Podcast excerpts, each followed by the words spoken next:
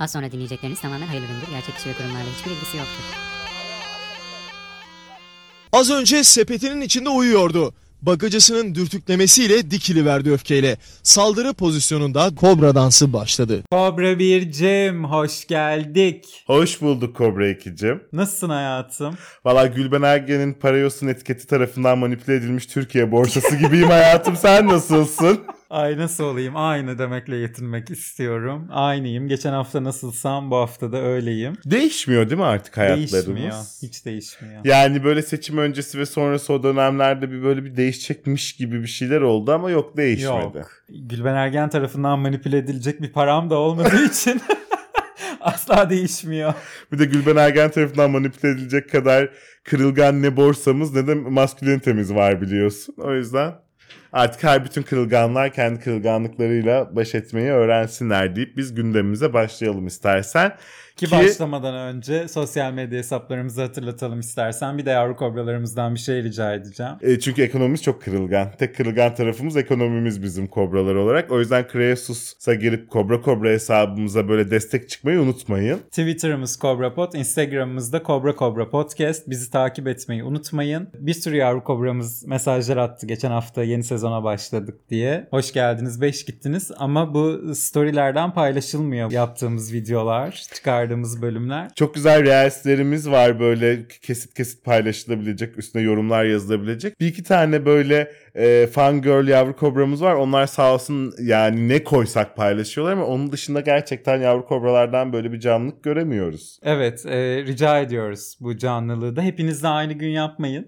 Bizim takip edin storylerimizi. Biriniz pazar yapın, biriniz pazartesi yapın. Şey diyormuşum, kız bana unuttun mu bizi? Siz bu işi yaparsınız diyorum. Ben yavru kobralarımıza güveniyorum Kobra Biricim. Diyelim ve gündeme başlayalım çünkü gündem de hassasiyetli bir gündem. Çok hassas bir bölüm olacak. Söylediğimizde çok dikkat etmemiz gereken konularla dolu. Bir de uzun süreden sonra mütedeyyin muhafazakar kesmin değil de Atatürkçü seküler kesmin hassasiyetlerine dokunan bir gündem var bugün. Bakalım. Aslında Disney Plus'la başladı. Bir Atatürk meselesi biliyorsun. Biz yaz arasında olduğumuz için konuşamadık bu konuyla ilgili. İçimizde patlamıştır. Ama en son bir tekrar işte yok Netflix'te yayınlanacak, yok Amazon satın aldı bilmem ne gibi böyle bir asparagas haberler dolandı Twitter'da ve tekrar gündem oldu bu Disney Plus'ın Atatürk dizisini yayınlamama kararı. Disney'in CEO'su değişmiş. CEO değiştikten sonra da Amerika Birleşik Devletleri dışındaki bütün işlerini durdurma kararı almış. Hiçbir ülkede yerel içerik üretmeyeceğim, ürettiklerimi de yayınlamayacağım demiş. Durum böyle olunca bu dizilerden birinin Atatürk olması da tabii ki Disney'in CEO'sunun umurunda değil. Bu dizide yayınlanmıyor. Olay sadece bundan ibaret. Ama bazı insanlar tarafından da Ermeni lobisi Atatürk'ümüze karşı gibi bir yere evriltildi. Bir de bu tabii Ermeni lobisinin de biz yaptırdık şeklindeki tabii. Aslında beyanlarından da kaynaklanıyor çok aslında. Böyle içerideki medya yönlendirmesi sebebiyle olmadı. Bu da gerçekten yurt dışındaki Ermeni lobileri evet biz yasaklattık bakın nasıl da yayınlatmıyoruz gibi bir yerden yaklaşınca tabii Türkiye'deki insanların da hassasiyetlerine dokundu bu durum. Ve bu Twitter'daki haberimsi hesap sayfaları onlar gözaltına da alındılar bugün. O habere de geleceğiz ama o hesaplar köpürttü biraz da bunu. Atatürk'ümüze nasıl da karşılar bakın diye. O hesapların köpürttüğü başka bir habere gidelim istersen. Valla 40 yıl düşünsem bir İmam Hatipli'yi savunacağım aklıma gelmezdi. Ben bu habere böyle başlamak istiyorum. İmam Hatip Lisesi'nde okuyan bir öğrenci Atatürk fotoğrafıyla uygunsuz bazı hareketler. O uygunsuz da bu arada haberi yapanların tanımıdır. Yaptığı gerekçesiyle efendime söyleyeyim gözaltına alınmış. Tutuklanmış. Tutuklu mu yargılanıyor? Tabii. Aa yok artık. Tabii. Ama 17 yaşında. Ama bu yok artık. Tutuklu. Şimdi bize okulda ilk böyle hep şey yaparız böyle. Önce olaydaki kişinin ehliyetlerine bakarız. Fiil ehliyeti var mı, ceza ehliyeti var mı, varsa ne durumda falan diye. O yüzden burada da böyle Atatürk'e, İmam Hatip'e gelene kadar ilk bakmamız gereken şey bu 17 yaşında bir çocuk bu yani. Bence bu kadar. 17 yaşında bir çocuk kendince bir hareket yapıyor. Arkadaşı da bunu bir şekilde çekip yayınlıyor. Asıl olay bu görüntüleri görüp köpürterek ve bu çocuğu hedef göstericesine yayınlayan yetişkinler. yetişkinler. Ne alıp veremediğiniz var, neyle alıp veremediğiniz var. Ya bunu sormak lazım. Yani tabii burada neyle alıp veremediğiniz var kısmı çok önemli. Çünkü hiç kimse İmam Hatiplerin durumuyla ilgili, kimse İmam Hatiplerde ne öğretildiğiyle ilgili bir yakınmada bulunmadı bu olayla ilgili. Yani herkes olayı konuştu ama olgular yine konuşulmadı. Bir de bunu şu parantezi de açmak isterim ben. Reşit olmayan suçlu çocuklarda suçlu değil, suça itilen çocuk tanımı kullanılır. Yani hakikaten dediğin gibi bu 17 yaşındaki çocuğu eğer suçsa bu yaptığı şey, bu suça iten unsurlar neler? Aslında bunları konuşmamız, tartışmamız lazımken bir anda çocuk tek başına bireysel olarak hedef oldu. Polis memurları tarafından olmaması gereken muamelelere maruz kaldı. O böyle kolundan arkasından çevirip tutmaları falan hiç hoş görüntüler değildi. Yani dediğim gibi bu 17 yaşında bir çocuk, bu ne yapmış olursa olsun. Birincil mevzu, Türkiye Cumhuriyeti Devleti'nde 17 yaşında bir çocuk böyle basit de bir suçtan, tırnak içinde, dolayı böyle bir muameleye maruz kalıyor ve şu anda tutuklu yargılanıyor. Yani bunun haber değeri burada yani bu olayın. Tabii büyük bir linç kampanyasına da dönüştüğü için çocuğu korumak adına alınmış bir karar da olabilir. İçeride olması dışarıda olmasından daha güvenli olabilir çocuk için. Ve bu arada bir İmam Hatipli'yi savunmuşken Davutoğlu'yla da aynı fikirde buluşmuşuz ister istemez. Tabii. Hiç istemediğim şeyler bunlar, biliyorsun ama. Kendisi olur ama. Çok büyük yanlış yaptın ama senin yerin hapis değil demiş. Bak sen Davutoğlu'na. Bu arada çok önemli bir değer Atatürk. Eleştirilebilir tabii ki ama hakaret de edilmesin. Saygı çerçevesinde eleştirilebilir buluyorum. Bence 17 yaşında bir çocuk eline geçen bir fotoğraf ve kağıt yani o çocuk biraz... ya o. Yani yapmış, evet. Bir densizlik dersin ve geçersen, anlatabiliyor muyum? Üstüne böyle çok durmazsın bile. Yani, evladım ne yapıyorsun sen dersin, ne bileyim velisiyle konuşursun, bir şey yaparsın yani. Tabii. Kolundan tutup hapse bilmem ne atmaz. Tıkma yani. Kitap okutursun, özet çıkartırsın yani. En fazla yapacağın bu olmalıydı. Bir de bunlar hep yapılan şeylerdi muhtemelen. Şimdi görünür oldular. Senin dediğin gibi arkadaşını çekip koymasıyla. Bundan bir anda bütün Türkiye'nin haberi olmuş oldu. Ergenlik işte, anlatabiliyor muyum? Evet. Çocuk işte ağzı sıçtım, ergeni de geç yani. Bu ne kadar? Bir de yetmezmiş gibi işte ayrı cinsiyetlerin olduğu okullarda okumuş ve doğduğundan beri Sayın Cumhurbaşkanımızın yönetimi dışında hiçbir şey görmemiş falan bir ergen. Yani hani birazcık dediğim gibi ikincil mevzular bunlar ama onlara da bir bakmak lazım. O çerçeveden bakınca çok daha normal gelmiyor yani. Kesinlikle. Açıkçası. Yazık, çocuğa yazık oldu yani. Bu tabii şeyin de alternatifi yani. Sayın Cumhurbaşkanımıza hakaret davaları açılıyor. Neden açılıyor? Bu kadar çok açılıyor. Küçücük çocuklara açılıyor. Küçücük çocuklar tutuklanıyor. Gözaltına alınıyor. Neden alınıyor'nun bir alternatif olarak Atatürk'e olunca da alınıyor. Yu da bir yandan göstermek için aslında sanki bir kurgu gibi. Neyse. Kesinlikle öyle. Bir yandan da az önceki sözlerimi bir toparlama ihtiyacı hissettim nedense. Nevşin Mengü'de de bugün gördüm. Kendisi neden Atatürk'ün bizim için hala bu kadar önemli olduğu ile ilgili bir fikir yürüttü. Çünkü söylediklerinin aksi yaşanıyor. Bıraktığı Türkiye'nin aksi yaşanıyor. Oradan uzaklaştıkça onlar daha çok hatırlanır oluyor ve daha kıymetli oluyor. Bu yüzden de bu hakaretlere verilen tepkiler çok daha duygusal ve çok daha fazla oluyor. Dediğin gibi yani, çünkü bir şeyin kıymeti kontrastını çok net gördüğünde daha da artar ve o Atatürk Cumhuriyeti'nin kontrastının içinde yaşıyoruz uzun zamandır. O işte Atatürk'ün öngördüğü ve kurduğu Cumhuriyet'in nasıl bir şey olduğu, ne kadar kıymetli olduğunu daha herhalde dediğin gibi kıymete binmiş oluyor. Ve bütün herkes bu olayla ilgili fikirlerini beyan etmişler. Hepsine tek tek girmeye hiç lüzum et yok. Yok, gerek yok. Bizim kendi fikrimiz önemli bir tek. Aynen. Bize ne başkalarının fikri. Bir Davutoğlu'yla işte aynı düşünmüşüz, onu söyledik, o kadar yani. Diğerlerinkinden merak edenler herkesin fikrine bakabilirler. Gelelim büyük aile buluşmasına. Buluştular çünkü. Çok büyük olmadı gene.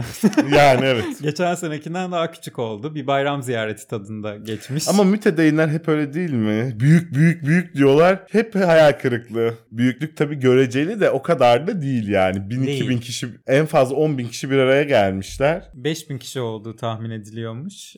O kadar da bilemiyor. De tercih etmemiş yani. Ama internet haberciliğinde böyle aydınların ve ünlülerin katılımıyla diye paylaşmışlar. Aydın kim diye çok merak ettim, girdim hiç. Tuğçe Kazaz aradı gözleri. Yok, o bile yok. Deyince, o yoktu. Tuğçe Kazaz bile yok yani Aydın tayfasında. Böyle bir iki tane troll mürol gene, onlar tabii eksik kalmamışlar. Yine de buluşmuşlar. Kaç kişi olurlarsa olsunlar bir ses çıkarmışlar. Bir de röportaj yapılmış orada. İlginç bir röportaj. Ve bu röportajlarda bu dezenformasyonların ve yalan haberlerin nasıl etkili olduğu halk üzerinde, ki bunu zaten Kılıçdaroğlu'na niye oy vermediniz sorusuna verilen cevaplarda da görüyoruz. Terörist teröristlerle işbirliği yaptılar. Teröristler Kılıçdaroğlu'na oy verin diye video çekti diyor halk sokakta. Büyük aile buluşma mitingine katılanlar da LGBT'lerin hayvanlar ve çocuklarla birlikte olduklarından tutun da okullarda porno izlettiklerine kadar bu tarz böyle akıl almaz saçmalıklara inanıyorlar. Yani bunlar ortaya çıkıyor. Hatta bir tanesi bankadan kredi çekerken insanlara LGBT'ler konusunda konuşmamaya dair sözleşme imzalatıldığını, bayağı izledim bu röportajı ben, 5 dakika boyunca anlatıyor. Hani diyor kredi çekerken diye imzalatıyorlar ya, karınca duası gibi diyor. Onlar da hep diyor bunlar yazıyor diyor. LGBT'ler hakkında kötü konuşursan seni dava ederiz yazıyor diyor. Bankalarda hiç işi yok değil mi? Burası da Amsterdam ya.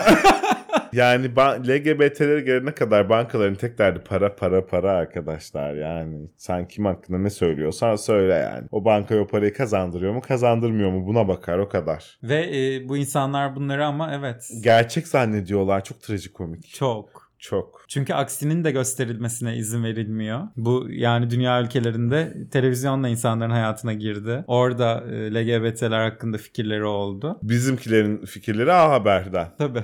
Onlar da biliyorsun İstanbul'da şey bozuyorlar. Yürüyen merdiven bozuyorlar yani. Bu aşamaya geldiler. Bir yürüyen merdivenler, bir de LGBT'ler A Haber'in en büyük iki takıntısı herhalde son zamanlarda. Kesinlikle. Sayın Soylu uzun zamandır ortada yok biliyorsun. O yüzden LGBT'ler de gündemden düştü. Bakalım neler olacak. Neler olacak? O zaman Soylu demişken hadi bir kereden bir kere gidelim Tunç Soyer'e. Tabii hep kötü şeyler olmuyor. Biraz da güzel şeyler söyleyelim diye bunu aslında paylaşmak istedim. Tunç Soyer gökkuşağı bayrağıyla poz vermiş, fotoğraf çekilmiş ve İzmir'de LGBT bireyler için her zaman bir kapı var. Tüm sorunlarını çözmek için daire başkanlığımız var. Biz emirlerindeyiz ve hazırız demiş. Teşekkürler Tunç Başkan. Hadi Türkiye'mize dönelim, İzmir'imizden istersen. Evet. Alkol ve tütün ürünleri satışının yasak olduğu yerlerin kapsamı genişletildi. Daha fazla yasak artık. Yeni yasaklara göre sağlık, eğitim, öğretim, kültür ve spor hizmeti verilen yerlerdeki satış yasağı artık bu yerlerin eklentileri ve açık alanları ve bahçelerini de kapsayacakmış. Ne güzel. Bu herhalde eklenti dedikleri bu üniversitelerin sosyal tesisleri falan gibi mi düşünülüyor? Eyvah. Yani nereleri tam olarak anlaşılmıyor. Açık bir metin de vardır bu konuyla ilgili. Olmasa bile işte kim nereye anlıyorsa orayı yasaklayacak. Zaten öyle yani. Zaten öyle. Hani anlatabiliyor muyum? Aynen. Kim canı nereye isterse yasaklayacak yani. Geçen bölüm konuşmuştuk galiba bunu, bu açık alanda işte parklarda alkol yasak, yürütme durdurma salonunda ama polis yine de işte içmeyin bak ceza yazacağız diye duyuru yaptı diye. Bu da öyle işte, ne açık olsun kapalı olsun. Nasıl bir metin yazdılarsa yazsınlar ki canı nerede isterse orada yasaklayacak alkolü yani. Bu arada kardeş ülkemiz İran'da da yeterince örtünmeyenlere yeni cezalar geliyor. Meclisten geçmiş. İlk aşamada 3 yıllığına geçerli olacakmış ve bu giyim kurallarını ihlal edenlere hapis ve para cezası uygulanacakmış. Çok bana böyle şey geldiler. İç içe bir habermiş gibi geldi. O yüzden birlikte paylaşalım istedim. Öyleler zaten. Yani böyle biri trenin lokomotifi ise diğeri artık son vagonu gibi. Gibi. Tabii. O böyle tünelden içeri girdi mi, lokomotifin ucu girdi mi bir bakıyorsun son vagon da girmiş yani. Çok iç içeler. Çok. Bazı Twitter kullanıcıları X diyelim. Gerçi Sayın Cumhurbaşkanımız kafamıza kalktı bu hafta. X diye. X diyelim. Gözaltına alındılar. Bunlar mülteci karşıtlığı yapan sözde haber hesapları olan sayfalar. Halkı kin ve düşmanlığa tahrik etmek, yalan bilgiyi alenen yaymak gibi suçları işlediklerini düşünmüşler. Gözleri Ümit Özdağ çevrilmiş bunlar gözaltına alınınca da. Tabii. Yani mülteciler ve halkı kin ve düşmanlığa sevk etmek deyince bir numaralı isim kendisi. Bütün ışıklar üzerine yanıyor. Kendisi demiş ki gelin Türk halkına soralım, sığınmacılar kalsın mı gitsin mi diye referandum yapalım, yüreğiniz var mı? Eğer kalsınlar çıkarsa Zafer Partisi'ni kapatır giderim. Yani geçen bölüm söylemiştik öyle, her şey halka sorulmamalı. Ama istiyorsa Zafer Partisi kapatıp gitsin. Bağış hesabı açmıştı ya İrem Derici. Bu kadar para toplanırsa müziği bırakacağım diye. Ümit Özdağ da böyle bir kampanya başlatabilir. Zafer Partisi'ni hakikaten kapatsın yani. Geçen bölümde de söylediğimiz gibi bunun bir sorun olduğunun farkındayız. Bu bir sorun. Çözülmesi gerektiğinin de farkındayız. Ama bu işin uzmanları var. Bu işin uluslararası boyutu var. Bu işin ulusal boyutu var. Sosyolojik boyutu var. Kişilerin psikolojik halleri var falan yani. Ümit Özdağ kalmadı bu iş yani. Evet. Evet. İlk bazı X kullanıcılarına da kalmadı. Evet. Bize de kalmadı bu konu. Dediğim gibi ben son cümlem hep bu benim. Bunun sorun olduğunun farkındayız. Uzmanları çözecek. Sayın Cumhurbaşkanımız düşünsün. Her konunun uzmanı biliyorsun. Kesinlikle. Konunun diğer uzmanı da Avrupa Birliği biliyorsun. Paranızı aldınız bakacaksınız diyor zaten. El pençe artık bakılacak yapacak bir şey yok. Parayı aldı. Öyle parayı nakit aldıysan hayatım önden aldıysan işi tamamlayacaksın yoksa başın belada demektir.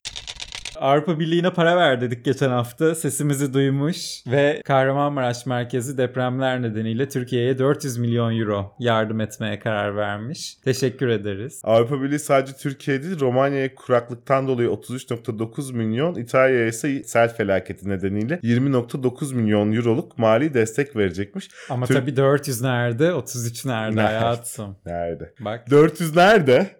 Bu arada hani 400 milyon euro nerede diye de herhalde çok kısa bir zaman yeni sorumuz bu olacak herhalde yani. 400 milyon euro nerede? Çünkü özellikle Hatay başta olmak üzere deprem bölgesinde her yerin hala enkaz içinde olduğu. Hele ki deprem üstü böyle kapı kapı dolaşıp bak öyle ev yapıyoruz böyle yapacağız hadi kaldırdık enkazı şöyle yaptık diye müthiş hızlanan bu işler bir anda duruverdi gibi görünüyor. Görünüyor, en azından görünen o. Ama anlaşılan o ki Brüksel ve Beştepe'den öyle görünmüyor. Oradan manzara farklı yani. Evet. Yani Hande de dediği gibi. Buradan manzara farklı. Ekonomi tıkır tıkır dedik.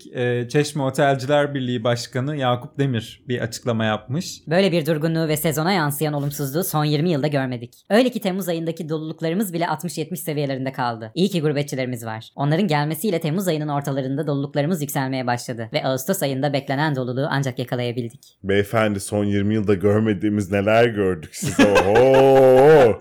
Otellerin 60-70 doluluğuna gelene kadar. Yani ne doluluklar ne boşluklar gördük. 20 yılda görmediğimiz daha da neler göreceğiz. Bu daha başlangıç yani. Fragman. En sonuncu ustalık dönemiydi biliyorsun. Evet. Bu artık ordinaryusluk. Ustalar üstü. Master. Yani beyefendinin dediği gibi gerçekten iyi ki gurbetçilerimiz var biliyorsun. Ama bana ne ayol Çeşme Otelciler Birliği Başkanı'na konuşacaksa Çeşme Otel Emekçileri Sendikası Başkanı falan konuşsun yani. Otel sahibinin derdinden bana ne? Turizm Bakanı düşünsün onu da. Olmadı Devlet Bahçeli düşünsün. Sever. %60-70 doluluk 20 yıl gurbetçi Ağustos Temmuz toplar çarpar onu %100 doluluk yapar yani. Yapar. Milliyetçi hareketinde 40. yılını kutlar. Çeşme'de. Kutlar. Artık kaç yıl oldu? Çok yıl. AKP'den ilginç haberler var. Genel Başkan Yardımcısı Mustafa Şen, Cumhurbaşkanlığı seçimlerinin ikinci tura kaldığı 14 Mayıs gecesinden bahsetti ve dedi ki biz yiyoruz kendi kendimizi çünkü Tayyip Erdoğan gibi bir siyasi markayı ikinci tura bırakmışız. Rezil olduk. Utandık. Yerin dibine battık. Fakat onun umurunda değil. Çünkü niye kazanacağından emin. Rahat Sayın Cumhurbaşkanımız yani dediğin gibi. Ne olursa olsun o kazanacaktı zaten. Aynen. Yani. Bunu insan bilince tabii ki rahat olur. O gece ama gerçekten biz de rezil olduk, utandık ve yerin dibine girdik. Bütün Türkiye'nin rezil olup utanıp yerin dibine girdiği bir iki haftaydı zaten o iki seçim arası yani. Kimse ne yapacağını bilemedi. Evet, bu konuda Mustafa Şen yalnız değil yani. Böyle fetret devri derler ya böyle hani başta kim var belli değil bir şey halk ne yapacak. Böyle ilginç bir fetret devri yaşandı yani 14 gün günü gününe incelenebilir yani. Çok ilginç sosyolojik tespitler yapılabilir. Partilerin aldığı pozisyonlar, siyasi aktörlerin aldığı pozisyonlar, halkın o sessizliği. Sokakta da insanlar inanılmaz kimse. Sessizdi evet. Sessizdi yani. Araftaydık. Sus. 2 hafta boyunca araf yaşadık. Çıktık erik ağacına topladık hamını mamını sonra gördük. Sayın Cumhurbaşkanımızın zaferiyle taçlandırdık. Tabii. Çok şükür. Biz biliyorsun yani Sayın Cumhurbaşkanımızsız bir hayat bir TC zaten hiç düşünmek bile istemiyorduk. Bir bizim de rahmetli Barlas'ın biliyorsun korkulu rüyalarıydı. Sayın Cumhurbaşkanımızsız bir Türkiye. Evet. Kabuslarımızdı. Tabii 14 Mayıs seçim zaferi demişken İstanbul Alman Lisesi mezunlarının 2012 yılında %40'ı yurt dışına giderken 2022 yılında da %99'u gitmiş. Bu haberi de nedense buna iliştirmek istedim bu hafta. Sen bu hafta çok ilişik. İnşallah sana bir şey iliştirmezler. Biz yokken Temel Karadağlı da Devlet Tiyatroları Genel Müdürü oldu biliyorsun. Kendisini tebrik edelim. Çok uğraştı bu görev için ve sonuna kadar hak etti. Bravo. Yani ne diyeyim, ben çok ağır hakaretler etmek istiyorum ama programımız öyle bir program değil. Değil. Bir de yani muhatabımız Temel Karadağlı hiç değil. Değil. Biz daha böyle boynu kalın falan gibi isimleri muhatap oluruz kendimize diyormuşum. Bir de açıklama yapmış. Demiş ki Devlet Tiyatroları Genel Müdürlüğü birçok insanın hayal ettiği bir yer. Ben hayal etmemiştim açıkçası. Bazen en hayal etmediğiniz şeyler olur. Gerçekten de öyle. Kimsenin hayal etmediği bir şeydi bir de. Evet. Yani hani hasbelkader bir gece rüyanda görsen kanter içinde uyanacağın bir olay yani. Bu ne biçim kabus gördüm ha, böyle de salakça şey mi olur diyeceğim. Bir şeydi. Doğru, ama bazen en hayal etmediğimiz şeyler olur. Son yıllarda hep başımıza bu geldi. Geldi. Hiç hayal etmediğimiz şeyler oluyor. Özellikle devletse, yani burada devlet tiyatroları biliyorsun. Devletin bir kurumuysa başına kimin oturacağı böyle hep hayret veriyor. Hiç hayal etmediğimiz gibi oluyor değil mi? Çok doğru. Bu arada İYİ Parti'den tuhaf haberler var. 2028'de de ayrı gireceğiz demiş Meral Akşener seçimlere. Bitti artık, ittifak dönemini biz kapattık. Büyük şehirlerde adaylarımız bunlar diye tek tek açıklamaya başlamış. 2028'de kim öyle kim kala Meral Hanım yani. Yani. O da bir hoş yani. Neyse. Beşiktaş Belediye Başkan adaylığı için de Mustafa Sandal'ı düşünüyormuş kendisi. Aya benzer yüreğim. Olur, Fatma Gerek de Şişli Belediye Başkan adayı olmuştu zamanında. Yani Mustafa Sandal ne alaka belediye başkanlığıyla diyorum ben açıkçası. Yani. Her aklı başında insan gibi. Ya anlatabiliyor muyum? Aa. Olur, alternatif rakibinin CHP'de çıkarsın. Burak Kutu. Vallahi bak. Popstar gibi biz de SMS'le oynarız. Evet. Sandıkları da ucunu açsın. Tamam, gerçekten. Yani. Yorumsuz. Lipton Ice sponsorluğunda Türkiye Beşiktaş yerel seçimleri.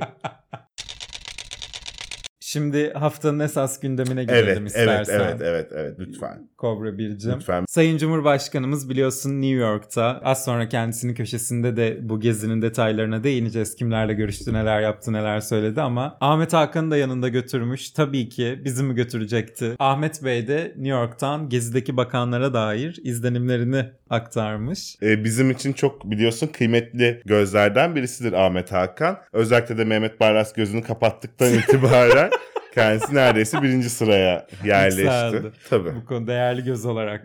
Kıymetli göz. Kıymetli göz. Kendisi geziye katılan ve temasta bulunduğu bütün bakanlarla ilgili tek tek görüşlerini paylaşmış. Hadi başlayalım. Biz de çünkü merak ediyorduk biliyorsun. Geçtiğimiz hafta yepyeni bakanlar var. Çok eğleneceğiz bu sezon. Heyecanlı olacak dedik. Bu sezon yeni karakterler açıldı diye seviniyorduk. Ahmet Bey ilk izlenimleri paylaşmış. Demiş ki Mahinur Özdemir Göktaş. Yeni aile bakanıyla ilk kez New York'ta karşılaştım. Azimli, enerjik, dinamik, odaklanmış diyaloğa açık bir izlenim veriyordu. Biraz sohbet ettim. Alışmış yeni görevine. Yapılacak çok iş var dedi. Ya. Ama tabii Aile Bakanlığı hakikaten yapılacak çok işin olduğu bakanlıklardan. En azından hanımefendi bunun farkındaymış. Yapılacak çok iş var demiş. Bence çok olumlu. Aile biliyorsun bir de son dönemin en mühim konularından birisi. Evet, temel taşımız. Azimli, enerjik, dinamik, odaklanmış diyaloğa açık bir bakanın da bu konuya odaklanmış olması çok mühim. Tabii zaten Ahmet Bey'in okeyini aldıysa bizim de okeyimizi almış demektir. Hakan Fidan sürekli koşturma halindeydi. Otel lobisinden hızla geçerken gördüm kendisini. Ayaküstü selamlaştım. Dışişleri Bakanlığı'nın süper aktif olduğu bu gezide Central Park'ta sabah yürüyüşü için fırsat bulabildi mi acaba? Diye merak etmiş. Haklı, süper aktif olduğun gezilerde sabah yürüyüşü için fırsat bulmak zor oluyor. Evet. Sayın Cumhurbaşkanımız çok seviyor Central Park'ta sabah yürüyüşlerini biliyorsun ve sigara içenleri uyarmayı. Acaba Hakan Fidan... Hakan Fidan'la fırsatı bulabildi mi? Yani süper aktif geçirdiği bir gezi olduğu için belki bulamamış olabilir herhalde. Ahmet Hakan da buna dikkat çekti. Aynen öyle. Araştırmacı. Ticaret Bakanı Ömer Bolat'ı da görmüş. Uzaktan gördüm kendisini. Her zamanki gibi nazik, dikkatli tavırlarıyla dikkat çekiyordu. Ticaret Bakanı olarak iş dünyasından gelen konuklarla yakından ilgileniyordu. Kendisiyle görüşemedim. Uzaktan da olsa selamlaşamadım. Ama danışmanıyla kulaklarını çınlattım. Dedikodu yapmış yani. Adeta Ayşe Kulin. Yani evet. Muhteşem bir yazı. Eğer bunu kitaplaştırmayı falan düşünürse ben alırım yani bir roman yazsam. Gizli New York yolcusu biliyorsun. Aynen. Süper aktif. New York'ta bir süper aktif. Ben bu kitabı alırım. Mehmet Özsaseki hakkında da New York'ta Kayseri havası estirdi. şey gibi ütü üstünde pastırma mı pişirdi? Ne yaptı ya? Anlatabiliyor muyum? Benim gözümde öyle bir şey canlandı. New York'ta Kayseri ama sessizdi. Ne yaptı? Göbek mi attı? Ay abi yani Kayseri deyince aklıma pastırma sucuk geliyor. Aynen, ne yaptı? Ay, ne Allah yapmış? Esprileriyle, hoş sohbet tarzıyla ilgi odağıymış. Gündemindeki en önemli konu depreme hazırlık. Meclis açılır açılmaz hazırlanan yasanın meclis gündemine geleceğini söylemiş. Evet. Mecliste şey adeta Olimpiya Stadyumu asla açılmıyor biliyorsun. Açılmıyor. Açılmıyor. Mehmet Şimşek'le de karşılaşmış. Takımdan ayrı diz koşu yaptı bu gezide Maliye Bakanı Mehmet Şimşek. Yatırımcılarla toplantı üstüne toplantı. Gecenin geç vakti sadece bir danışmanıyla otele girerken gördüm kendisini. Ne yapıyormuş? Böyle bir çalının arkasında saklanmış o giren çıkan nota. O gece çıktı, bu erken döndü, bu danışmanıyla çıktı, o süper aktifti, bu sabah koşusuna gitti, o azimliydi, bu dinamikti. İnanılmaz, inanılmaz.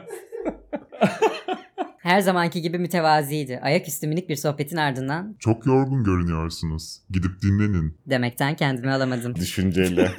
Çok. O yüzden de çok seviliyor. Çok. Çok. Ben New York'a gitsem Ahmet Hakan bana eşlik etsin isterdim açıkçası. Seni de gözetlesin. Biriyle geldi. Biriyle gitti. 3 kişi girdiler. Bu gece süper aktifti. Yarı kalan kılığında çıktı otelde. 5 kişi geldi, 8 kişi çıktılar. Çok okunurdu. O yazı yayınlanamazdı. Muhtemelen. Ay sinirlerim bozuldu. Bir de Ahmet Hakan'la 13 saat uçak yolculuğu yaptığını düşünsene. Yeni Sanayi Bakanı'yla da karşılaşmış. Sanayi ve Teknoloji Bakanı Mehmet Fatih Kaçır'la ilk kez karşılaştım. Ne kadar da gençmiş dedim içimden. Mesafeliydi ama teması da ihmal etmiyordu. Gözlerime baktı gibi devam edecek bıraksan sanki Ahmet Bey. Lütfen yani. Mesafeliymiş ama bak teması da ihmal etmiyormuş. Evet, en sevdiğim. Ben de öyleyimdir. Ve uzaktan. Aynen. Mesafeliyimdir. Teması da elden bırakmam. Hiç. O yüzden ben de sevdim yeni Teknoloji Bakanı'nı. Sana bakanlar da ne kadar da gençmiş diyorlardı bir zamanlar. Diyorlar. Hala mı diyorlar? Ederler. Fatih Bey diyorlarsa sana hala Ali derler. Bu arada. En sonda Alparslan Bayraktar'a değinmiş kendisi. Demiş ki yine otel lobisi, yine koşturan bir vakit. O da fark etmiş. Çok fazla lobide vakit geçirdiydi. Kızım bu ne böyle? Lobi sapığı gibi oldu bu köşe demiş. Lobi sapığı. Hitchcock filmi biliyorsun. Yine otel lobisi, yine koşturan bir bakan. Enerji Bakanı Bayraktar'ı 3 kez gördüm uzaktan. Uzaktan. Üçünde de bir yerlere yetişmeye çalışıyordu. Kolay gelsin demeye bile fırsat bulamadım. Çok çok arşivlik bir yazı bence. Herkes bu yazıyı arşivine alıp arada açıp okumalı diye düşünüyorum. Ahmet Bey'in vasıtasıyla da yeni karakterlerimizi tanımış olduk bence biraz daha. Siz dinlerken fotoğraflarına da bakabilirsiniz. New York'ta otel lobisini gözlerinde canlandırabilsinler bu insanları diye mi? Multidisipliner bir deneyim yaşayabilirsiniz yani. Hadi bakalım gelelim CHP köşesine. Gelelim, CHP'de tuhaf şeyler oluyor çünkü. Eski CHP vekili Atilla Kart Nevşi Mengü'ye katıldı ve skandal açıklamalarda bulundu. Evet, çok can sıkıcıydı. Benim biliyorsun bizzat hassas olduğum konulardan birisi 16 Nisan 2017 referandumu. Biliyorsunuz o referandumla birlikte Türkiye tipi Cumhurbaşkanlığı başbakansız bakanlıklı hükümet modeli sistemine geçiş yaptık. Herhalde çok da güzel oldu. Kelime atlamadım diye bir de diyorum çünkü onda bir adı yok bir de ya hani tabii böyle. Tabii yok. Türk tipi başkanlık sistemi. Sayın Cumhurbaşkanımız tipi. Başka kimse deneyimleyemedi. Henüz başka kimseye kısmet olmadı. O referandumla ilgili çok fazla spekülasyon vardı biliyorsun. Özellikle de mühürsüz oyların geçerli sayılmasıyla ilgili. Bu konuyla ilgili Atilla Kart ve yine CHP'den Bülent Tezcan gibi hukukçular iç yasa yollarını CHP adına tüketmişler ve bütün itiraz yollarını kullanmışlar. Devamında da bu konuyu artık Avrupa İnsan Hakları Mahkemesi'ne taşıma aşamasına gelindiğinde Atilla Kart'a bir anda nereden çıktı bu? Yapmayın bu işi. Başvuracaksanız kendi adınıza. Bireysel başvurun. CHP adına başvurmayın. Gibi bir pozisyona geçmiş CHP bir anda. Bunun üzerine Atilla Kart da tabii ki emekleri boşa gitmesin diye kendi adına başvuruda bulunmuş. Kendisinin söylediği oradaki o ilk toplantıda, ön duruşma gibi yapılan toplantıda hakimlerin tüm gerekçeleri kabul ettiği, fakat en sonda davanın tarafı kim? İşte Atilla Kart. Ama iç hukuk yollarını CHP adına bitirmişsiniz. Şimdi niye Atilla Kart adına başvuruyorsunuz? Burada dava ehliyetinde sıkıntı çıkıyor şeklinde itirazları olduğunu söyleyip bunu böyle bir rezillikten bahsetti yani. Kendisi bunu iddia etmiş ama ben de Twitter'da biraz gezinince bile buldum.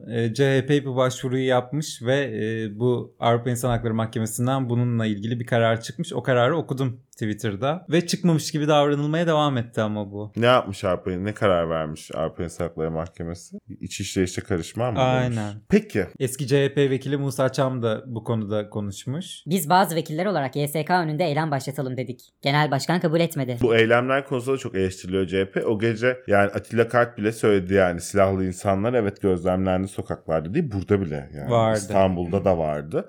Ankara'da da muhakkak vardır. Hatta küçük illerde bile neredeyse sokaklara insanlar silahlarla çıkmışlardı. O yüzden böyle çok böyle eylem bilmem ne yapılabilecek pozisyon ne kadar doğru olurdu, yanlış olurdu şimdi onu tartışılır. Ama hakikaten bu mühürsüz oyların kabulü meselesi böyle üstü kapatılmaması gereken, unutulmaması gereken bir olay. Ve ben de biliyorsun her konusu açıldığında tekrar tekrar hatırlatıyorum. Anayasaya aykırıdır kardeşim, bitti. Bu kadar. Yani. Konuyla ilgili senin söylediğine katılıyorum. O gece miydi sorusu hep var. Ama Kılıçdaroğlu'nun genel olarak zaten eylem yapmaya da karşı olduğunu biliyoruz. Deme şimdi, adam Ankara'dan İstanbul'a yürüdü yani. Yürüdü de yani insanların da sokağa çıkmasını hep engelledi bir şekilde. Doğru söylüyorsun. Haklısın. Bir şekilde yapmayın evet, dedi yani. Evet. Hani biraz da bir şeylere insanlar ses çıkaramıyorsa Kılıçdaroğlu'nun sürekli insanları sakinleştirmesi payı var yani.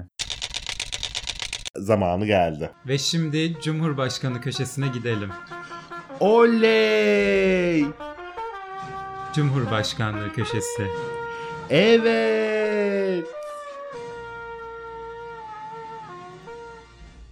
New York'taydı dedik ve New York'ta Elon Musk'la görüştü Sayın Cumhurbaşkanımız. Türkiye'de bir fabrika açmasını istedi. Tesla'da yeni fabrikası için Suudi Arabistan'la görüşüyormuş. Tabii Türkiye iyi bir alternatif. Evet. Çok. Bir de burada isterse sigortasız ve asgari ücretin neredeyse 5'te 1'ini Suriyelileri de çalıştırabilir, Afganları da çalıştırabilir. Suudi Arabistan biraz daha Arap çeşitliliği yönünden tek tip daha Suudi Araplar var. Ama Türkiye coğrafyası hakikaten Arap seçkisi konusunda çok cömert. Çok cömert ve böyle endemik dokuları da içinde bulunduran bir koleksiyona sahip. Türkiye daha iyi bir alternatif olabilir Suudi Arabistan'dan. Kesinlikle öyle. Henüz olumlu sonuçlanıp sonuçlanmadığı tabii belli değil bu görüşmenin, düşüneceğim demiş. Biz bu konuyla ilgili ilk birkaç sezonumuzda çok konuşuyorduk Cumhurbaşkanımızın İngilizcesiyle ilgili. Şimdi tekrar hatırlatmakta fayda var. Sayın Cumhurbaşkanımız welcome, how are you, good good.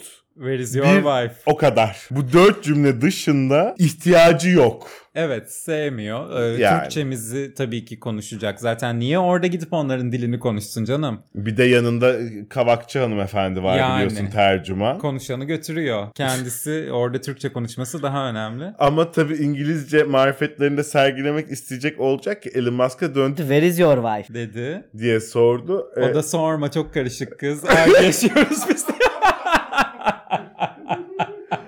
Dedikoduya düştü hemen orada. İnanılmaz yani. Bütün hikayeyi anlatmaya kalktı. O dedi kalktı. San Francisco'da yaşıyor dedi. Bilmem ben mi? Çocuğuma tek başıma bakıyorum dedi. Bir başıma hemen dedi. Sayın Cumhurbaşkanımızın ilgisi kayboldu zaten olaya. Aile kurumunun dışına çıkıldığı için biliyorsun. Hatta kızmış bile olabilir kendisi. Yani. Belki barıştırmak için uğraşıyor bile olabilir arka planda. Muhakkak Demirkan ve Sertab Erener evlensin diye iki tarafa da çok ciddi baskılar yapmıştı. Elon Musk ve ruhunu satan hanımefendinin bile böyle gelmesi içinde eminim baskı yapacaktır. Evet. O da hakikaten bir ilk sezonlarımızda vardı hanımefendi açık artırmanın evet. Ruhunu satışa çıkarmıştı. 1.2 milyon mu dolar mı öyle evet. Bir şeye ruhunu satmıştı. Hey gidi koca dünya.